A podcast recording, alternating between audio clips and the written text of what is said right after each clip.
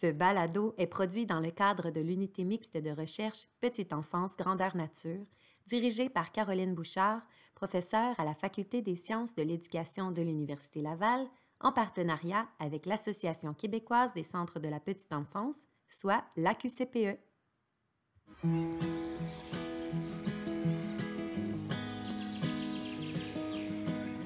Vous écoutez Regards croisés sur l'éducation par la nature, un balado qui vulgarise et partage l'état des connaissances sur l'éducation par la nature en petite enfance.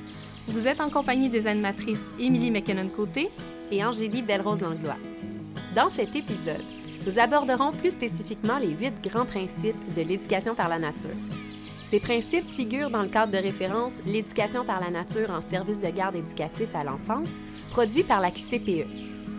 Pour compléter le tout, nous aurons une discussion avec la chercheuse principale sur le projet, Caroline Bouchard, une conseillère à la pédagogie de l'AQCPE, entre autres pour le projet Alex Éducation par la nature, Nancy Savoie, ainsi qu'une superviseure pédagogique et une éducatrice passionnée, Isabelle Dubé et Roxane Gagnon, toutes deux du CPE Jolicoeur.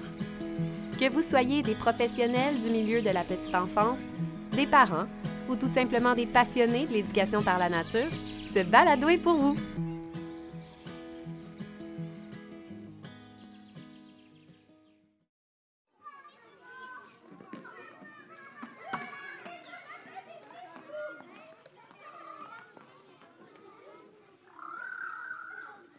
Avant de se lancer dans la présentation de ces grands principes, il est important de comprendre ce qu'est l'éducation par la nature. Est-ce simplement le fait de jouer dehors? Pas du tout. L'éducation par la nature sous-tend notamment des pratiques éducatives de grande qualité, l'apprentissage et le développement global de l'enfant par l'entremise de la nature. En d'autres termes, c'est une approche qui permet d'offrir aux enfants des occasions d'apprendre et de se développer grâce au contact avec l'environnement naturel. Huit grands principes encadrent l'éducation par la nature. Laissons Michel Leboeuf, Justine Pronovo et Caroline Bouchard vous les présenter. Premier principe, une autre vision du temps. Justine Pronovo, co-autrice du cadre de référence Alex sur l'éducation par la nature et étudiante à la maîtrise à Concordia avec un projet de recherche sur les poupons et l'éducation par la nature. Alors, on va parler d'une autre vision du temps euh, où est-ce qu'on va chercher à ralentir, hein, prendre son temps. On va parler de vouloir aller lentement pour profiter du moment, des moments en nature, mais aussi de l'ensemble des moments de la journée, des moments de routine. C'est aussi une façon de, d'implanter l'éducation par la nature, de le faire lentement, de le faire à son rythme, euh, d'intégrer par exemple tranquillement les collations, les repas, ce qui permet aussi d'allonger les moments qu'on passe en nature. Donc, on va aller chercher le longtemps et aussi le souvent. Donc, au niveau de la régularité, euh, c'est intéressant d'avoir un horaire qui nous permet de dire, ben, par exemple, tous les après-midi, nous, on, on va en, en, milieu naturel ou tous les avant-midi. Et en ayant cet horaire régulier-là, ben, on va aussi aller chercher le, le dernier aspect du principe du temps qui est en tout temps, en toute température. Donc, euh, par exemple, qu'il pleuve, qu'il neige, qu'il fasse soleil, ben, on y va des petits bonhommes, des cocottes, des morceaux de bois, puis des petites pommes. Des bonhommes. On avait fait une maison en dessous, une grosse, gros village pour les bébés. Avec des bâtons, des pommes, des feuilles, des roches, des morceaux de plastique. Deuxième principe. Un lieu riche en biodiversité et en matériaux libres et polyvalents. On va chercher un lieu qui est riche au niveau de la biodiversité, euh, riche pour leurs jeux, pour leur découverte, aussi pour leur sentiment de bien-être. Et ça, on peut aller le chercher, entre autres, par les matériaux qu'on va offrir. Euh, donc, on va parler de matériaux libres qui peuvent être manipulés, transportés, mis ensemble pour créer justement des jeux euh, puis des scénarios. Euh, on va parler de matériaux polyvalents, donc qui n'ont pas une fonction prédéterminée, qui laissent justement la liberté à la créativité des enfants. Euh, ce type de matériaux-là vont être issus de la nature, comme des bûches, des branches, des cailloux, des rondins. Évidemment, tout ce qui est eau et sable aussi est très intéressant pour, euh, pour eux. Et tout ce qui est matériaux recyclés aussi est très pertinent. Euh, ce que ça permet aussi, entre autres, les matériaux, ça, peut aider à la continuité entre justement l'intérieur, la cour et le milieu naturel que l'on fréquente avec les enfants. Puis, c'est sûr qu'il faut penser vraiment quel milieu naturel est disponible dans la communauté pour que les enfants apprennent à connaître la nature qui les entoure réellement. Donc, est-ce que c'est plus de type forêt? Est-ce que c'est plus de type champ? Est-ce que c'est plus de type euh, de ville? Parce qu'il y en a de la nature en ville et les enfants peuvent la découvrir. Il faut savoir avoir l'œil, il faut savoir dénicher ces milieux précieux-là et ensuite vraiment prendre le temps de les découvrir. Troisième principe, une pédagogie émergente centrée sur l'exploration et sur le jeu. Suis Michel Leboeuf, je suis consultante en éducation par la nature à la QCPE. J'ai été co-autrice du cadre de référence Alex en éducation par la nature et je suis professionnelle de recherche en éducation par la nature à la Faculté des sciences d'éducation de l'Université Laval. On dit que la pédagogie est émergente parce qu'elle n'est pas programmée à l'avance ou prédéterminée.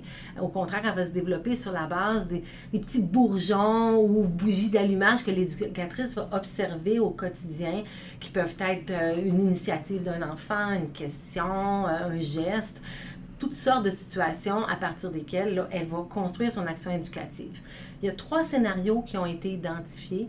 Le premier, c'est celui de l'observatrice. C'est-à-dire que, euh, par exemple, si on est dans la forêt, que les enfants découvrent un petit ravin qui suscite leur intérêt, ils s'approchent, ils regardent, l'éducatrice pourrait rester là en retrait et elle regarde comment ils s'y prennent, puis elle peut prendre des photos ou prendre des notes, mais vraiment pour capter un peu qu'est-ce qui est en train de se passer. Le deuxième choix, c'est celui de l'étayage du moment présent. Alors là, elle va s'engager davantage, puis elle va entrer en interaction avec les enfants par le biais de questions ou bien elle va ajouter un élément matériel, placer par exemple une branche qui permet d'enjamber le ravin, etc. Puis après ça, elle regarde. Puis l'idée, c'est de, susciter peut-être une complexification un peu de ce qui est en train de se passer là, avec les enfants, mais on reste dans le moment présent. Et le troisième scénario, c'est celui qu'on appelle le projet d'envergure. Alors, on prend la même situation et là, on, se dit, ah, il y a un fil conducteur, il y a là un filon à partir duquel on peut construire une aventure qui va pouvoir se poursuivre euh, sur des heures ou même des jours ou des mois. Par exemple, l'éducatrice, voyant l'intérêt, mais elle pourrait, euh, au retour euh, dans le local, elle pourrait mettre des livres où on voit comment justement des ponts sont construits dans le coin construction, ou après demander aux enfants, mais comment on pourrait savoir euh, comment on pourrait construire notre pont, etc. Puis bref, ben, c'est un point de départ dont on ne connaît jamais la suite, mais c'est la beauté de la chose. Quatrième principe, des interactions éducatives de grande qualité.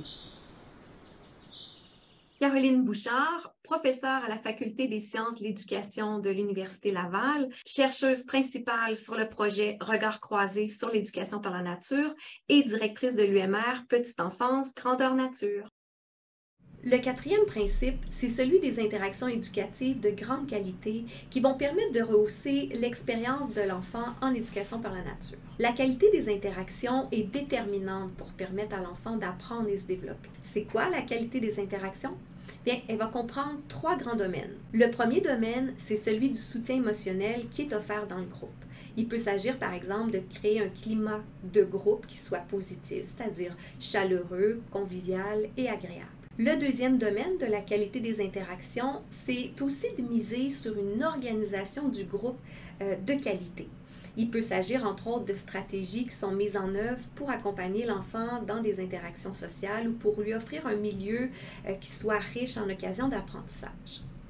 Le dernier domaine de la qualité des interactions, c'est le soutien à l'apprentissage.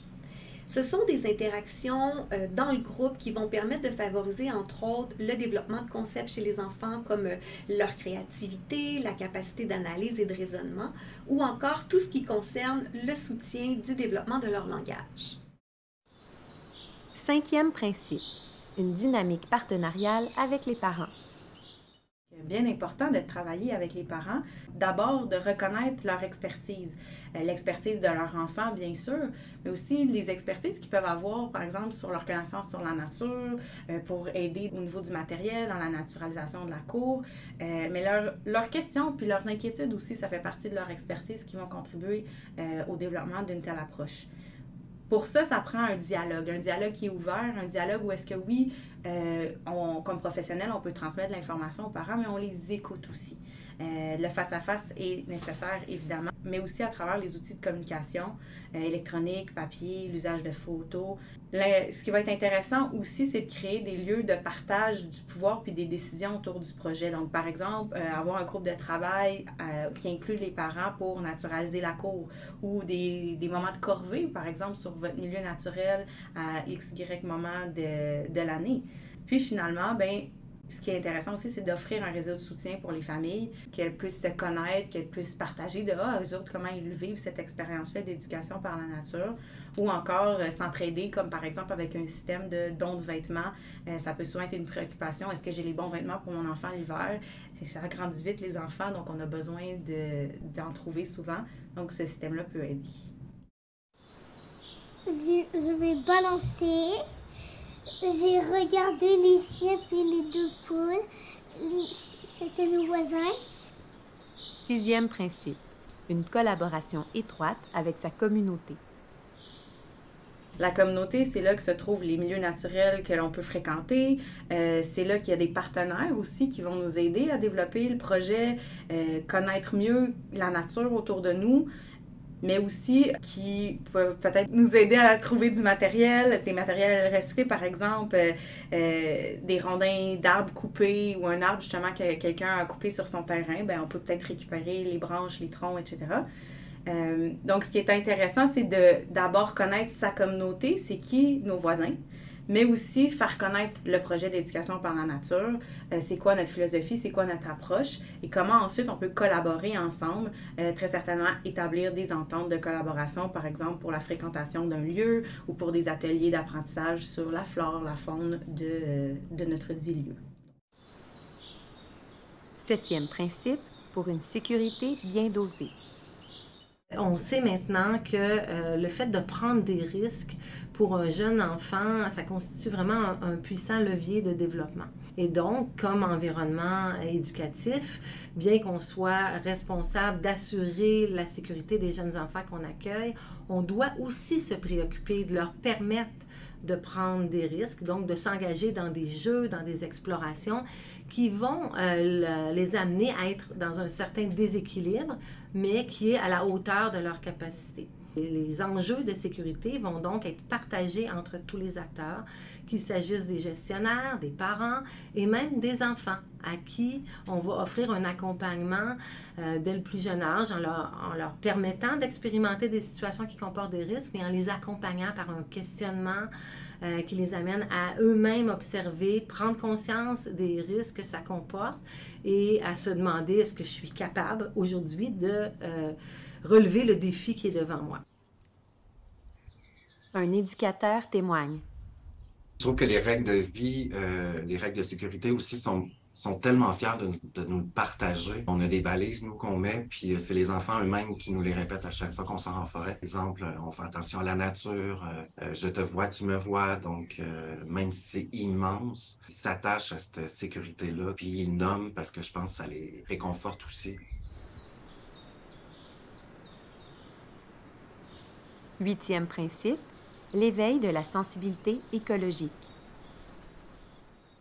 C'est un principe qui est souvent très inspirant pour les acteurs qui s'engagent dans l'éducation par la nature parce qu'il va chercher en eux le souhait de contribuer à forger des futurs citoyens très engagés euh, pour résoudre la crise écologique mondiale.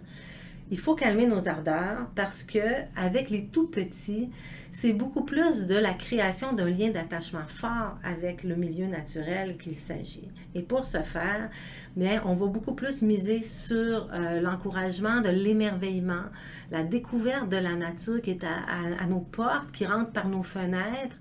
Alors donc, après l'émerveillement initial, le rôle de l'éducatrice va être de soutenir la curiosité de l'enfant envers ce monde qui l'entoure, euh, sans se préservant de donner tout de suite les, bonnes réponses, mais plutôt d'encourager la soif de connaître. Et c'est euh, cette soif de connaître qui, éventuellement, pourra euh, faire en sorte que l'enfant plus vieux développera ses connaissances, mais également son engagement et sa mobilisation envers les enjeux écologiques contemporains. Ce que je voyais le plus, c'était des escargots et des lilas. Euh, non, juste des escargots. Vous voyez, des escargots. Si, si, quand il fait chaud. Il pleuvait même pas. Aimer, regarde, prendre de la mousse dans le plat qui était dans notre ruisseau.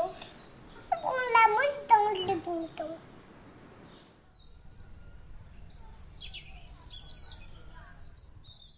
Merci Justine, Michel et Caroline. C'est important de mentionner que les principes sont interreliés et que l'éducation par la nature, c'est une approche globale qui constitue un tout. Vous vous demandez maintenant comment tout ça se vit au quotidien? Émilie, c'est l'heure de la discussion. Quel plaisir de réunir des professionnels captivantes pour discuter des grands principes de l'éducation par la nature. Autour de la table, nous retrouvons Caroline Bouchard, Isabelle Dubé, directrice adjointe à la pédagogie au CPE Jolicoeur, situé dans le croissant de la MRC de la Jacques-Cartier. Roxane Gagnon, éducatrice chez les 4-5 ans au CPE Jolicoeur. Nancy Savoie, conseillère à la pédagogie au projet Alex d'éducation par la nature à l'Association québécoise des CPE. D'abord, j'aimerais savoir, Isabelle et Roxane, vous qui travaillez dans un CPE, comment les principes de l'éducation par la nature se mettent-ils en place quotidiennement dans votre milieu? Je le vis vraiment au quotidien avec les enfants, tant à l'intérieur qu'à l'extérieur. dans mon local, ce n'est que du matériel ouvert et polyvalent. Euh, je retrouve toutes sortes de pièces de la nature, coquillages, roches, cailloux, euh, du sable, de l'eau, euh, des bouts de bois naturels. Et ensuite, après ça, c'est d'autres matériels, des boutons, des bouts de tissu, de la fourrure qui est donnée par des parents. et ça, c'est quotidien. Maintenant, ils ne créent qu'avec ça. C'est comme ça qu'ils vont faire leur construction. C'est incroyable, moi, tout ce que je peux voir comme comme euh, développement, comme idée qui, émerge d'eux. Et quand on fait nos sorties en forêt, souvent, les enfants vont avoir des questionnements, euh, beaucoup d'observations. Puis moi, je vais utiliser tout ça pour ramener ces, petits questionnements-là à l'intérieur dans, le local. Donc, on fait une suite de ce qu'on vit en forêt euh, l'intégrer au quotidien dans nos locaux, pour poursuivre, dans le fond, le questionnement de l'enfant. Euh, question, par exemple, un enfant, on trouve une salamandre cachée sous une roche, puis on se pose la question, mais qu'est-ce que c'est? Mais c'est ensuite qu'on va aller dans l'intérieur avec un livre, faire des recherches, on va pouvoir euh, dessiner euh, la salamandre qu'on a vue. Donc, c'est, on essaie de, créer un petit projet par le questionnement, par l'initiative des enfants. tout, tout, ce qu'on vit en forêt, j'essaie d'en prendre des photos. J'essaie de pouvoir capter des moments qui sont vraiment des bons moments de euh, des petites étincelles, comme je les appelle, et euh, pour pouvoir en faire des documentations pédagogiques. Euh, moi, avec ces photos-là, ensuite, je peux poursuivre le questionnement et partager toutes ces, ces connaissances-là qu'on fait avec les parents, avec les autres collègues, puis même avec les autres enfants. souvent, les enfants sont contents après de se revoir en photo dans le fond, pour euh, voir ce qu'ils ont vécu, puis ils vont même se souvenir de ce qu'on a vécu en fait. Très intéressant. Et dites-moi, dans les différents principes présentés par Justine, Michel et Caroline, lesquels vous semblent les plus déterminants au quotidien au sein de votre installation? Bien, c'est sûr que les huit principes, ils sont tous déterminants. Ils ont tous leur importance. Mais maintenant, je pense que les principes 3 et 4 qui font référence à la pédagogie émergente, qui font référence à la qualité des interactions, ben, ils sont particulièrement importants.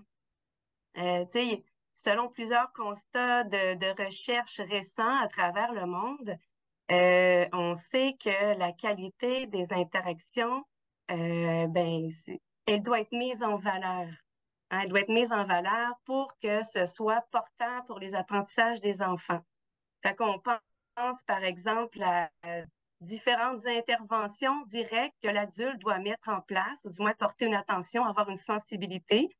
Euh, on parle de, des moments d'attention conjointe, de l'étaillage, à l'approche par les questionnements, à toute la posture de l'adulte, la posture de co-joueuse, co-exploratrice, de co-apprenante.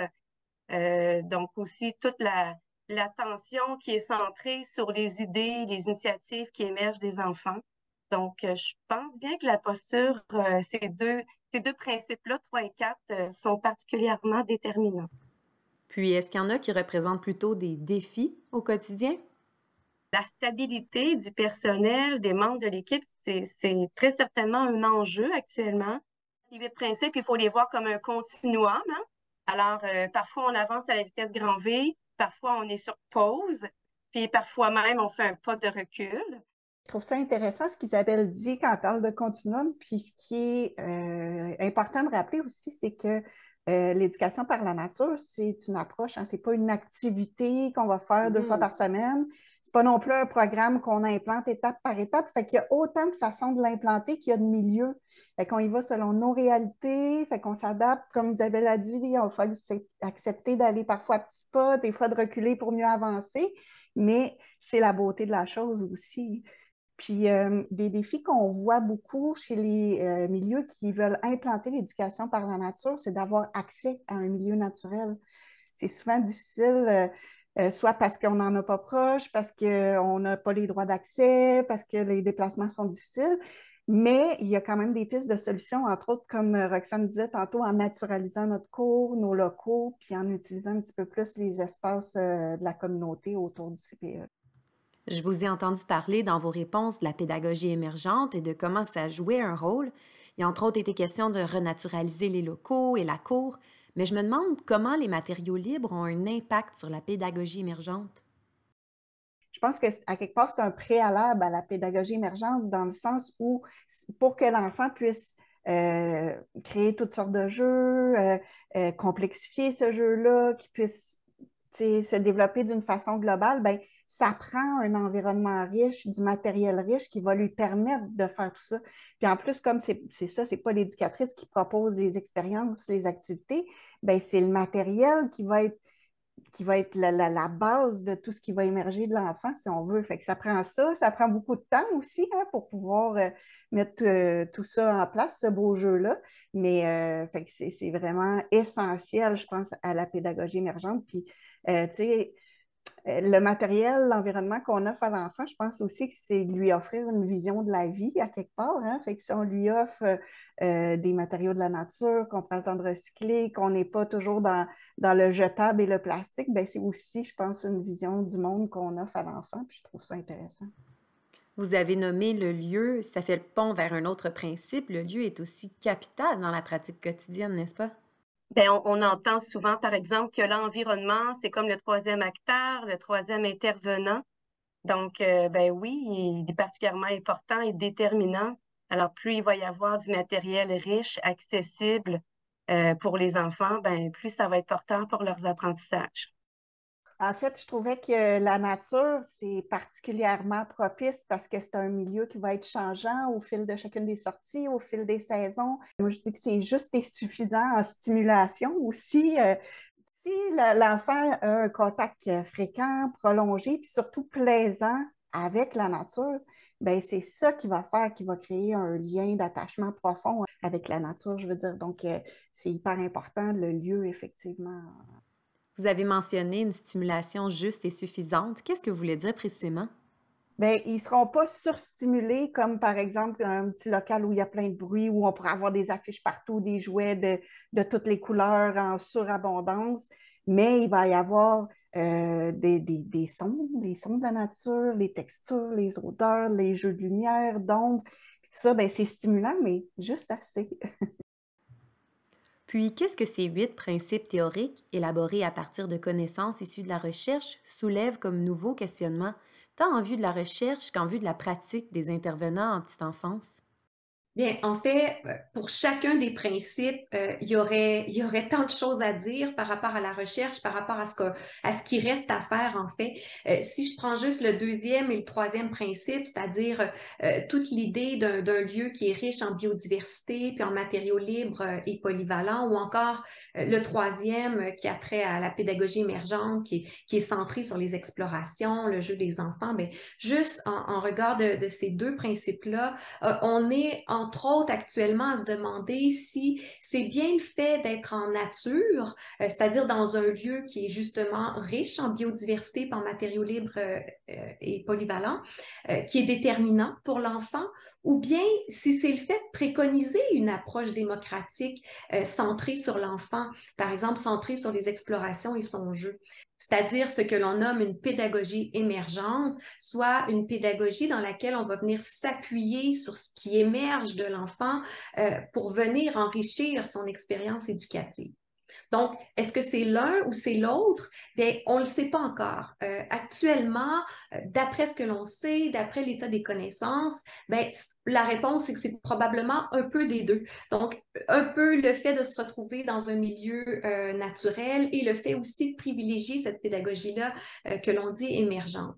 Mais on est encore en train d'étudier les mécanismes qui entourent l'éducation par la nature, c'est-à-dire comment, pourquoi, dans quelles circonstances, quelles conditions l'éducation par la nature va avoir un apport euh, sur l'enfant puis sur l'adulte aussi. Donc, c'est une des illustrations de ce qu'il reste à faire. Il y avait deux choses personnellement que j'aimerais éventuellement qu'on élucide avec la recherche, mais c'est de voir l'impact vraiment à long terme de l'éducation par la nature chez les petits qui l'ont vécu, mais sur leur développement, mais aussi sur tout l'engagement éco-responsable euh, rendu à l'adolescence puis à l'âge adulte, ça, m'intéresse vraiment. Puis euh, plus pour accompagner mon travail de conseillère à la, pédagogie, peut-être les bonnes pratiques pour accompagner les équipes dans l'implantation puis dans le véhicule de l'éducation par la nature. C'est deux, euh, pans que j'aimerais qu'on puisse explorer. Vous connaissez maintenant les huit principes qui encadrent l'éducation par la nature et comment ceux-ci peuvent prendre vie dans le quotidien de certains milieux de la petite enfance. Lorsque l'on pense à l'éducation par la nature, on imagine facilement que ça puisse favoriser le développement moteur, comme les grands mouvements moteurs ou ceux plus fins des mains. Mais est-ce vraiment le cas? Et quel est l'apport de cette approche aux autres domaines de développement, comme le langage, le développement social et même le développement cognitif des jeunes enfants? Pour connaître la réponse, écoutez le prochain épisode puisque nous y aborderons comment l'éducation par la nature contribue à soutenir le développement global des enfants. Merci à nos invités d'aujourd'hui, Caroline Bouchard, Michel Leboeuf, Justine Pronovo, Nancy Savoie, Isabelle Dubé et Roxane Gagnon. Et un merci particulier à la QCPE, à la Faculté des sciences de l'éducation de l'Université Laval, au ministère de l'Économie et de l'Innovation et au Conseil de recherche en sciences humaines du Canada qui soutiennent financièrement ce projet de balado. Pour en apprendre davantage sur les principes de l'éducation par la nature, nous vous invitons à consulter le cadre de référence Alex de l'AQCPE. D'ailleurs, vous trouverez dans le descriptif de cet épisode le lien vers le cadre de référence et le lien vers le site web de l'unité mixte de recherche Petite enfance grandeur nature. Pour ne rien manquer de nos prochains épisodes, abonnez-vous à notre page Facebook Petite enfance grandeur nature et au balado Regard croisé sur l'éducation par la nature sur votre plateforme de balado diffusion préférée. De la part de vos animatrices Angélie et Émilie, nous vous souhaitons du bon temps en contact avec la nature.